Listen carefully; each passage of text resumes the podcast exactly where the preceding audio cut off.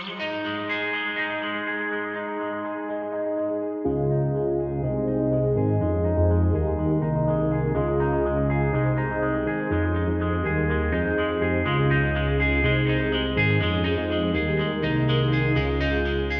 些新的同事最常跟我讨论的一个问题是这样，他就说：“你为什么这么做？你这么做的原因是什么？”其实我自己蛮喜欢的，因为了解对方决策的逻辑特别重要。很多时候我们其实都少了那个段落，就是把你切身的感受回应到我们自己本身。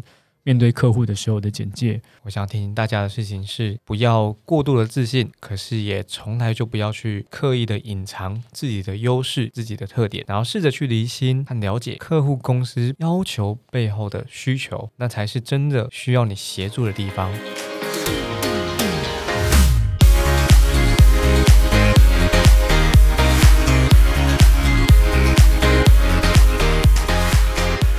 用方法办公室，欢迎收听上班阿叔 Uncle's Radio 的节目，我是志军，智慧的智，雷霆万钧的钧。其实之前呢，我们有收到一些听众朋友的反馈，然后有时候觉得我们的节目太硬，所以需要边拿纸跟笔，要专注才能够听。可是对内容虽然也有收获，但就是得非常专注。然后我们也从收听率上面发现，另外一件事情就是大家蛮喜欢我们跟呃嘉宾啦，或者是我跟 Mark 之间有一些。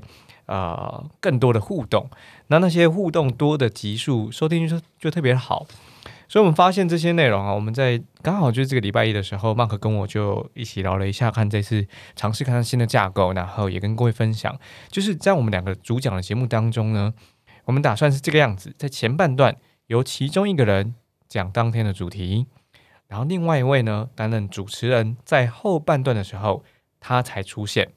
然后就针对刚刚呃主讲人谈的这个主题，主持人在后半段的时候访谈，提一些看法、做法，或者是自己的经验。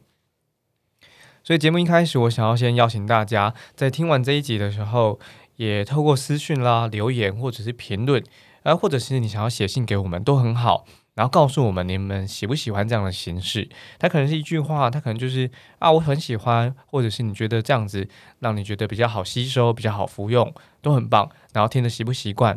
那邀请大家告诉我们。然后或者是你对这个节目的形式啊，或者内容建议你有其他看法，你都可以透过任何方式来找到我们。OK。嗯，过去一周啊，我这个新的，反正我到了这个新的工作环境，然后我有一些新的同事，他最常跟我讨论的一个问题是这样，他就说：“你为什么这么做？你这么做的原因是什么？”其实我自己蛮喜欢的，因为呃，了解对方决策的逻辑特别重要。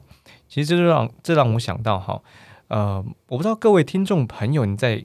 工作上面如果遇到这个问题，你的老板问你，或同事问你的时候，或客户问你的时候，他问你的创意啊，问你的提案啊，背后的原因跟发想，诶，有没有一套方法可以随时的就让我们准备好，就是回应这样的问题？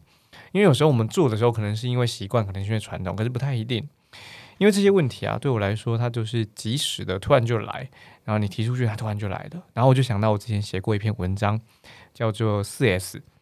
那我第一次公开讲四 S 这个方法论的时候，是在今年的八月，当时的主题就跟影响力有关。那我重新设计了、整理了过去提案的结构，我自己是以这个影响对方做决策为基础，用这句话作为基础哈，然后借用了一个 YouTuber，他叫做洛风，你可以很容易找到他，他谈了蛮多商管类的内容跟技巧。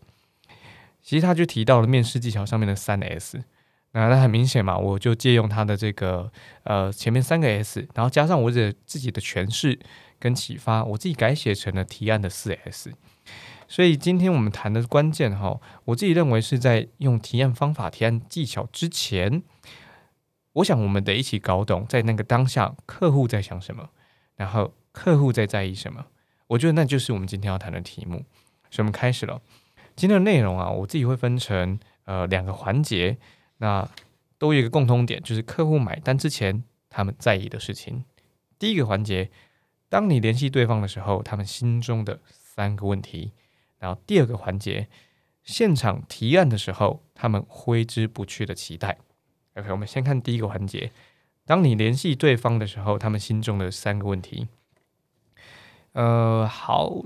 我不要说什么好久好久以前，我我想就算是就像是现在哈，我们都时常听过这个换位思考。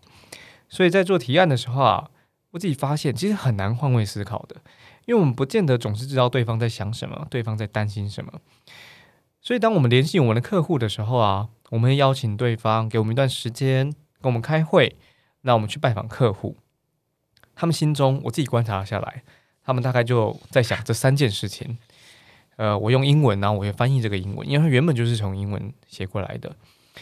呃，这三件事情分别是：What value could you bring？你可以带来什么价值？What problem could you solve for the company？你可以为公司解决什么问题？What's in it for me？你带给我什么好处？其实就想这，他们就在想这三件事。所以啊，你可能就会介绍你的公司，然后介绍你过做过去做过很厉害的案子，服务过很知名的企业。其实这几个起手式我们都很常见，甚至我们昨天、我们今天都还是这么做。这些其实我觉得偶有帮助，但偶尔。毫无作用，因为啊，我自己发现哈，在我们真正帮上对方之前，我们是谁并不是那么重要。所以，我们的客户为什么在意这三个问题哈？我其我觉得其中的关键是在这里哈。这边请大家画红线。他们他们其实真正的问题在于，你不是第一个提供解决方案的人。也就是说，在你来之前呢。有十个甚至有一百个提供类似的解决方案、类似的产品、很像的一些服务，所以在他 email 啊，在他收件夹啦，甚至在他会议桌的这个对面，有有这么多人，他早就已经出现过了，他大概就知道你能够提提供他什么。所以我想要借用这个呃产品开发、行销领域里头，呃，我我觉得流传蛮久了十六个字，那我依序的念出来。分别是人无我有，人家没有的，可是我有；人有我优，人家都有的，可是我的比较好；人优我廉，人家的都很好，可是我的比较便宜；人廉我快，大家都很便宜，但我的比较快。所以在十六个字里面啊，其实它就有四种方法嘛：人无我有，人有我优，人优我廉，人廉我快。我自己在想，甚至我更专注的地方是啊，我会透过这四个方法的第一种“人无我有”啊，来来提供这个我们在提案的时候如何解除客户的疑虑。举个例子啊，在我过去服务的工作里面，我比较多都是强调，就是我刚刚讲的“人无我有”。我当时是做企业培训跟简报定制的，在企业培训这个领域里面，呃。我有机会再跟大家来深入的聊聊，但我今天想比较专注的这个主题叫做简报定制。其实说穿了，简报定制听起来很玄、很酷、高大上哈，也没有，它就是直接在你特定的场合，我帮你做一份投影片，就这个样子。那其实，在当时，甚至现在，你去查呃投影片设计啦、投影片制作啦，你看很容易找到这样的服务，它依照你的页数，然后计价，然后可能依照你的工作时间是不是急件。来额外的加价，可是我记得我在做的时候，呃，我们自己在在当时我服务的公司内部有一个限制，如果对方的预算少于十万块钱，我们不做，我们不接，然后不管你是谁，少于十万块钱我们就不做。这个时候，我们凭什么提出这样子的一个呃呃价格的门槛？呃，我觉得这时候人家没有，可是我有的。这个关键就很重要了。我们当时的提供的这个关键哈是这样子，差异在于我们不是从中切入，就不是你把投影片想好了，你把内容都放好了，我们再进去里面帮忙，而是啊，我们希望从头开始帮忙。什么意思？就是从这次的简报目标，他想要达成什么，以及观众是谁，为什么客户你要讲这份简报，然后为什么是你来讲，顺序应该怎么讲？我们要从最一开始连内容都没有的时候就开始帮忙，所以这时候啊，我们就可以跟客户一起合作制定好的策略，然后它是具备说服力的，而且有吸引力的顺序。那顺序非常重要，所以这时候我们就在你会发现，当我们从一开始的架构就一起一起参与了，我们其实非常非常清楚，在每一页该如何更好的呈现它需要呈现的资讯。它需要呈现的重点，它是它是图比较重要呢，还是字比较重要，还是数据比较重要？那它是怎么被呈现的？所以这么串下来，我们在设计这个环节，我们就很清楚的知道它应该要怎么呈现资讯了。那这个时候，人无我有的价值就出现了。那这个也是我自己实践的案例，你会发现我们提供的服务，它的流程就跟别人不太一样了。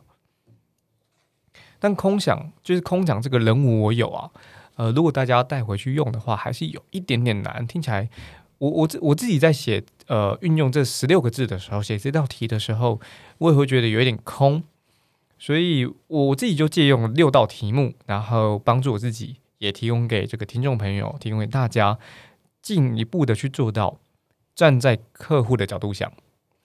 那其实也就是我们一直在提倡的。呃，马克跟我都很喜欢的一句话，就是这对客户来说意味着什么？哇！每次我问这句话的时候，大家都会歪着头说：“嗯，啊，我们现在不就是在讲对客户来说最重要的事情吗？”我都会再次的提醒，就是，嗯，通常不是，通常都是你最在乎，而你觉得最有用，然后，呃，是你的超级优势，然后是你想要告诉对方的。通常我们都在讲这个，可是。应该反过来去去用客户的语言告诉他说，这对客户来说意味着什么。所以我就要举出这六道提问了。然后我想推荐一本书，呃，这六六道提问就来自于这本书。目前我查了一下，它应该是没有这个繁体中文版的。所以它的这本书名叫做《Presenting to Win》，里面有一个章节啊，就在谈 “What's in it for you”，缩写叫做 “WiFi”。呃，中文名称叫维会原则，它是它是取 "What's in it for you" 的这个字首，就是每一个单字的字首，好，然后缩写成 W I I F Y 维会原则，里面就有六种，就是这六道题目是六种驱动维会的方式。那我依序念给大家。第一种 ，This is important to you because blank，然后你填入你该填的内容。第二道题目，What does this mean to you？然后你回答这个题目。第三个，Why am I telling you this？啊，你填入这个题答案。第四道题，Who care？You should care because blank。然后你填入这个题这个答案。 第五道题叫做 So what？第六道题，And。我依序再把这六道题，然后我不中断的，呃，念一次，提供给大家。This is important to you because what does this mean to you? Why am I telling you this? Who care? You should care because so what? And 你会发现啊。如果你仔细去去回应这六道题目，我们过去很少都能够快速且精准的回答这六个题目。那是因为这六个问题都是站在客户的角度去思考事情，而不是我们想要说什么。关键叫做对方想要听什么。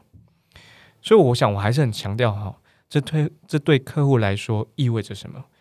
如果我们能够把人无我有，人有我优，人有我廉。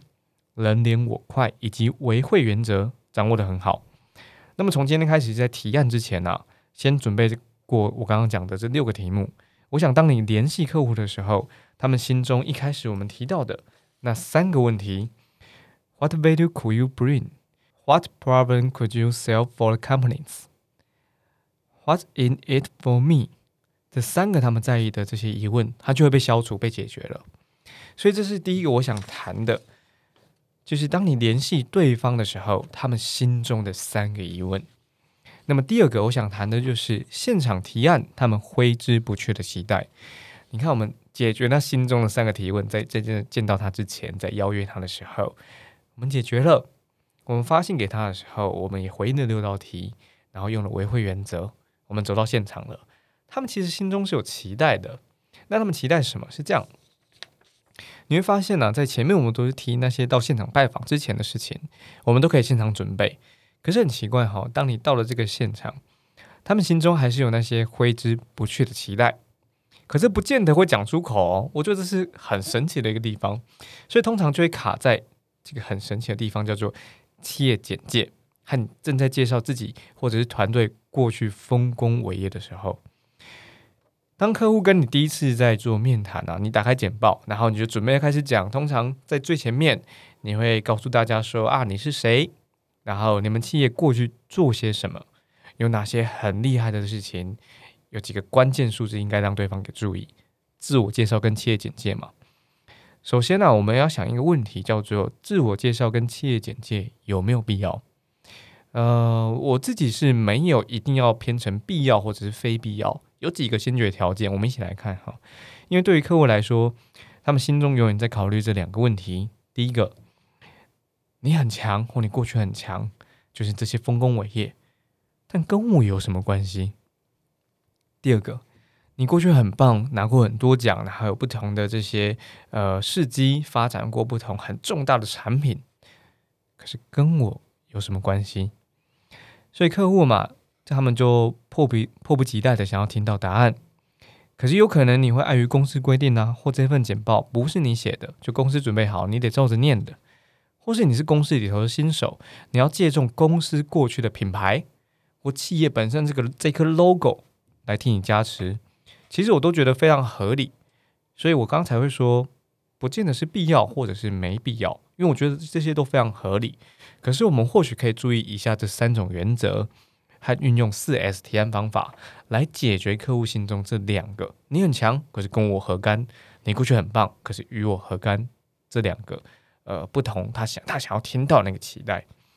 所以三个原则，我觉得首先就要谨记哈，分别是时间比例原则、以及事前准备原则，还有需求溯源原则。先谈时间比例原则。让对方多说，你才能掌握更多的资讯。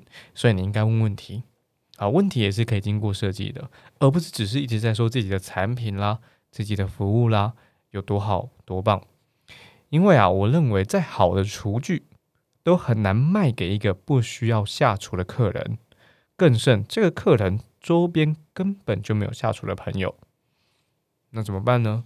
你得让他说啊，如果你想卖给厨具，卖给他厨具的话。或许有个机会，他想要做这个圣诞节这个天堂地狱的礼物交换，因为或许他就需要一个天堂的礼物。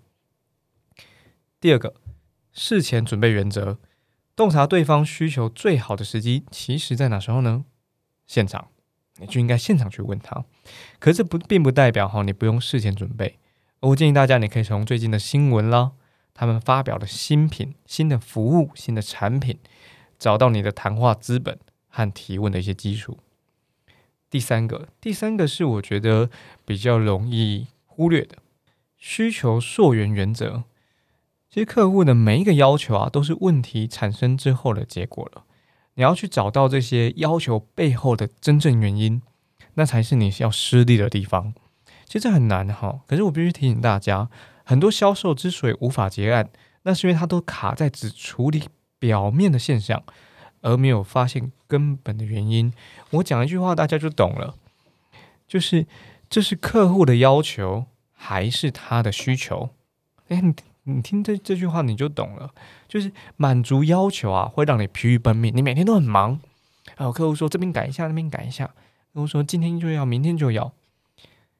可是啊，解决需求能够让对方对你死心塌地。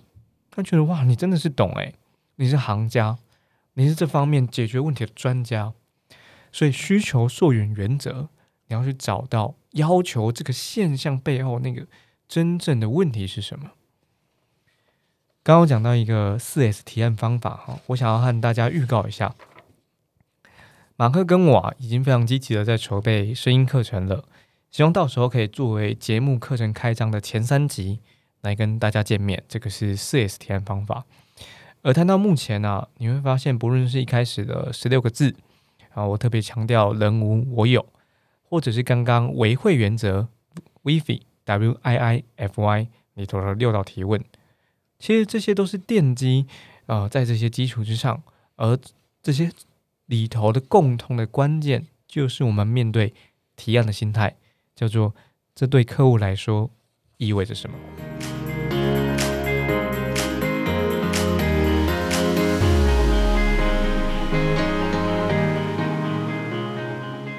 上班阿叔 Uncle's Radio，我们不谈大道理，用真实的案例和各位分享商业开发、组织管理的具体方法。欢迎大家持续收听，分享节目给你身旁需要的朋友。人生要记住的事情太多，按下订阅，让手机来帮你记得我们有更新。可以追踪我们的 IG Uncle's Radio，打开小盒子留言，匿名提问，跟着我们一起用方法办公室。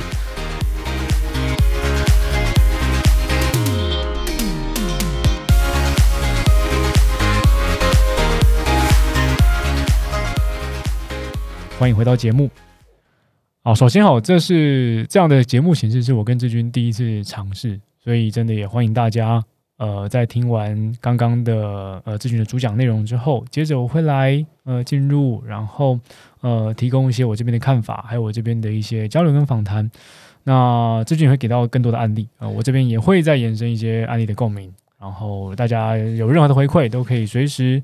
呃，透过 IG 的小盒子，呃，寄信给我们，让我们知道，呃，你对这样的形式有什么样的看法，还有什么样的感觉？你就发现等了很久，整集听了二十分钟，然后一直没有 Mark 的声音，我好期待什么时候 Mark 会出现？没有，后半段才会完整的出现，并不真的会有人期待 Mark 的出现吗？就反过来也是啊，当 Mark 在说他主题的时候，因为我们等一下就录下一集，我觉得也会有人期待。会有人期待我的出现吗？我们来看会不会有回馈就知道了。OK，来吧。呃，志军在一开始有提到呃价值问题好处，也就是那三个英文字句的呃提问嘛。呃，分别是 What value could you bring？然后 What problem could you solve？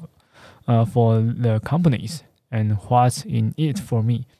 呃，分别当然中文来对对应出来就是价值问题跟好处。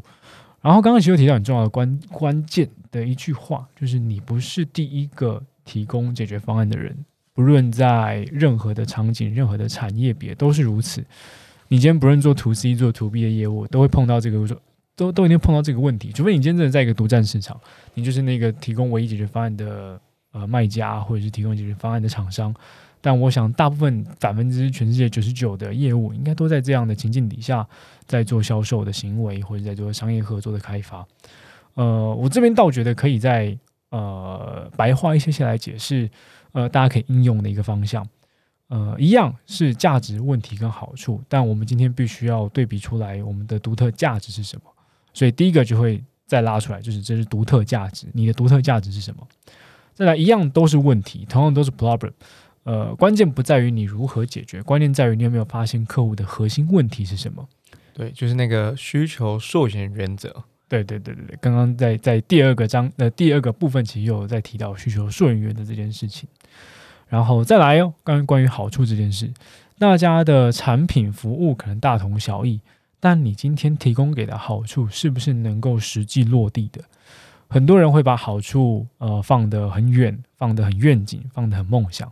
但对你来说，对客户当下来说，你能不能给到最具体、最实际的好处，而且他当下立刻可以实现的？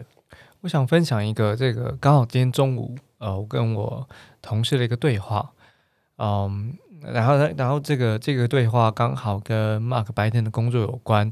那当然，等一下 Mark 如果你要补充的话，就就随时欢迎。但这个对话是这个样子的：我自己过去在没有接触线上的教育培训或线上课程平台之前，我其实我自己也很难分别分辨出以下这三种平台有什么不同。分别是你可能听过好好，其实你在查好好的时候，你可能会查到优塔。然后你查优塔的时候，你会再查到 Press Play，你会发现他们大概有一些共同点，他们都他们有自己的课程，他们也透过募资来开课，然后他们也提供非商管类的课程。你看这些，他们三个都是他们共同点。然后共同点是什么意思？我有，你也有。然后你开始发现，哎呀，那这三个有什么不一样？我觉得是刚好就就很像，很符合。呃，刚刚我提出来那个真正的问题是你不是第一个提供解决方案的人，而大部分人其实跟我一样，跟跟过去如果 Mark 没有加入线上课程平台，没有加入培训行业的话，我们大概就看着这三个平台，哎，好像，然后分不太出来差在哪。我想大部分的客户在寻求解决方案的时候，表示表示他做不来，他不会嘛。所以他就处于类似于这个状况。如果你现在跟我们的感受有点像，就哎，好像 分不出来它差别在哪。其实就是呃，各位听众朋友们，你们面对客户的时候，客户他们心中的那个状态，好像跟那个昨天来跟我开会的，前天写 email 给我的那三封都好像，可是他不知道差在哪。我就回到我们日常生活中的情境好了。呃，你在使用的手机同样都是安卓，同样都是安卓平台，有 Sony，有 Samsung，呃，有 Google Phone，所以差在哪？对，这三者差在哪？Yes，要呃回应你，刚好回应一下，也是这周末发生的事情。这周末我跟管家去看了手机，然后管家他是 Samsung 的爱用者。所以他去看了最新那个折叠的，折叠的，对对，不不不不是折起来变很小那个，是折起来变很大，屏幕变很大的，像翻书一样的。他去看了那个，呃，唯一我辨识的出来，因为我自己是苹果爱用者，我唯一辨识的出来就是，OK，我懂了。现在所有的 Android 的手 Android 系统的手机，只有 Samsung 可以变变那么大只，而且它可以折起来，不会让你像是拿着平板电脑打电话一样。我只懂这个，其他要要要不是它有这么。呃，强的荧幕上面的技术，我大概也分不出来。再一个生活上的举例好，就像我们住饭店好了，呃，老爷酒店、喜来登酒店，还有什么大昌九和酒店，基本都是五星级的饭店，它差异在哪里？我觉得这个都是我们在亲身体验这些服务的时候，你可以切身感受感感受到的。呃，很多时候我们其实都少了那个段落，就是把你切身的感受回应到我们自己本身面对客户的时候的简介。我们的 sales pitch 的时候，到底能不能够体现出我们独特的价值？我们找到客户的核心问题，同时把这些好处落地，实际的让客户感受到，这都是能够从呃，会觉得我们在日常生活当中，你都能够已经感受到的事情，其实结合到你过去的 sales pitch，都有机会呃来做一些调整。呃，我最近在教我们的呃 junior 的业务，然后发现一件事情，就是。他们总会在早上的呃讨论的时候，我们一一天的开始之前，我们会讨论：诶，今天的业务策略是什么？面对客户，我们该做些什么事情？该接下来如何应对？他总会问我一个问题，他说：“哎，呃，这个今天下午五点之后是不是不方便打电话给客户了？”我就回问啊，我说：“你为什么会觉得不方便？”他说：“客户会不会觉得等一下就要下班了，或者是他其实呃正在收拾手边的事情，他不方便接电话？”我说：“那。”呃，这个是你预设的立场，还是你预判的状况？好，通常这都是我们预设的立场。我们觉得对方不适合，我们觉得对方呃不方便，但你并不，你其实并没有任何依据去判断这件事情。有我们自己，然后可可是那是我们自己的工作习惯，那永远都不是对方的。对，所以我我自己这边。呃，等一下，我自己的想法，我待会提出来。我想先听 Mark 讲完他对这整件事情的看法。确实，我自己有时候，我个人哈也会想到说，哎呀，五点之后可以打吗？我偶尔也会有这样的提问。我先听 Mark 讲完。好，呃，的确，其实呃，在业务的场景上，或许今天在电销场景上，我们可能有更精准的数据来判断大家什么时刻方便接电话。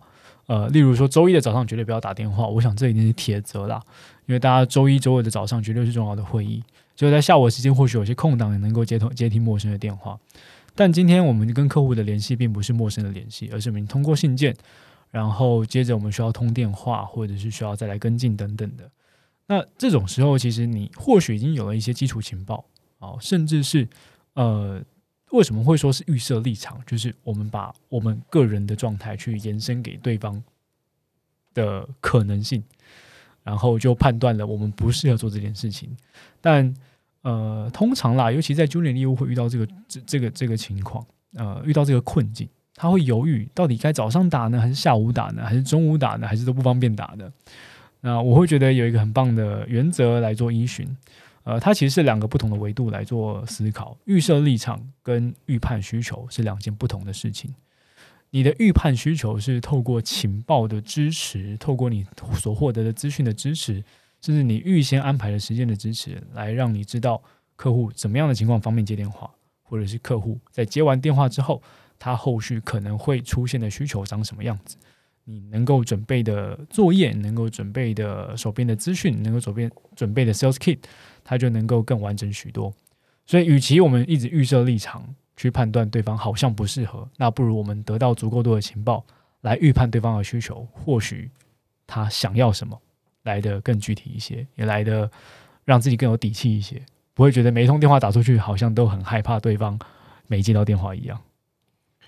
我自己的看法是这样，就是你的贴心可能只是你多虑了，熊熊贼啦，对方没时间他会跟你讲的，对方没时间他会不接你电话的。你说你会打扰吗？我觉得想太多了，就是没没那么复杂。不过我还是必须呃赞许这样的心心情，就是贴心，我觉得很好。然后他还没有什么不对，我们可能想到说，诶，确实有一些企业。他他提供，你有可能要接小孩子，所以你四点弹性下班，你去接小孩，你确实不方便接电话。那你想到这个了，你替他多想了，我觉得很贴心，这本身没有什么不对。那我回到这个，呃，不管你是业务或或或不管你是什么样的岗位，但你需要打电话给对方的时候，你需要联系对方的时候，我觉得永远都要谨记一件事，你其实是要解决你你自己的问题的。而刚好你在解决你自己的问题的同时，又可以帮上对方，就这样子而已。所以关键还是你其实你要解决你自己的问题的。你的问题可能是：OK，你今天要打一百通电话，然后五点了，你还二十通没打，那你是打还是不打呢？看来是要打吧。OK，那那你今天可能比如说我们录音的今天是九月二十号，诶，在十天，然后扣除一个周末，在八天就就月底了。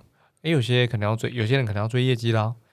那这通电话，它可以 close 一张单或者一笔大笔的金额，让你的业绩达标。那你打还是不打？我觉得从自己的角度来讲，它容易很多。那当然啦，对方接起来，他有可能跟你讲他没有时间，所以我这边写下来两个方案哈。我就在打之前，或许你可以很快的就知道，如果他现在跟你讲没有时间的时候，你要讲什么；如果他现在有时间，你要讲什么。我觉得蛮容易事前准备好的。而大部分啊，我们其实都已经准备好，说在对方有时间的时候，我们要讲什么，我们要问什么。那其实我们就准备另外一半啦。当他说：“哎，我现在啊，这个 Mark，我现在等一下四点就要开一个会，然后现在已经三点五十五分了，很明显他没有时间跟你讲这种这通电话。你大概就准备一下，你就大概知道要讲些什么了。比如说，像像我现在也是临时想的哈，比如说啊，那你下一次。”比如说，呃，这个五点半，我是不是可以再联系你？对方可能就说 yes，或者是那不然这样子，今天其实就两件事情要麻烦你，我先写信给你，啊，你待会帮我看，那么或许明天再联系，这也很好，有很多种方式的。所以，但是我我觉得这还算建立在你跟对方已经有接触过的情况下。如果是陌生开发，呃，我自己相对比较不擅长。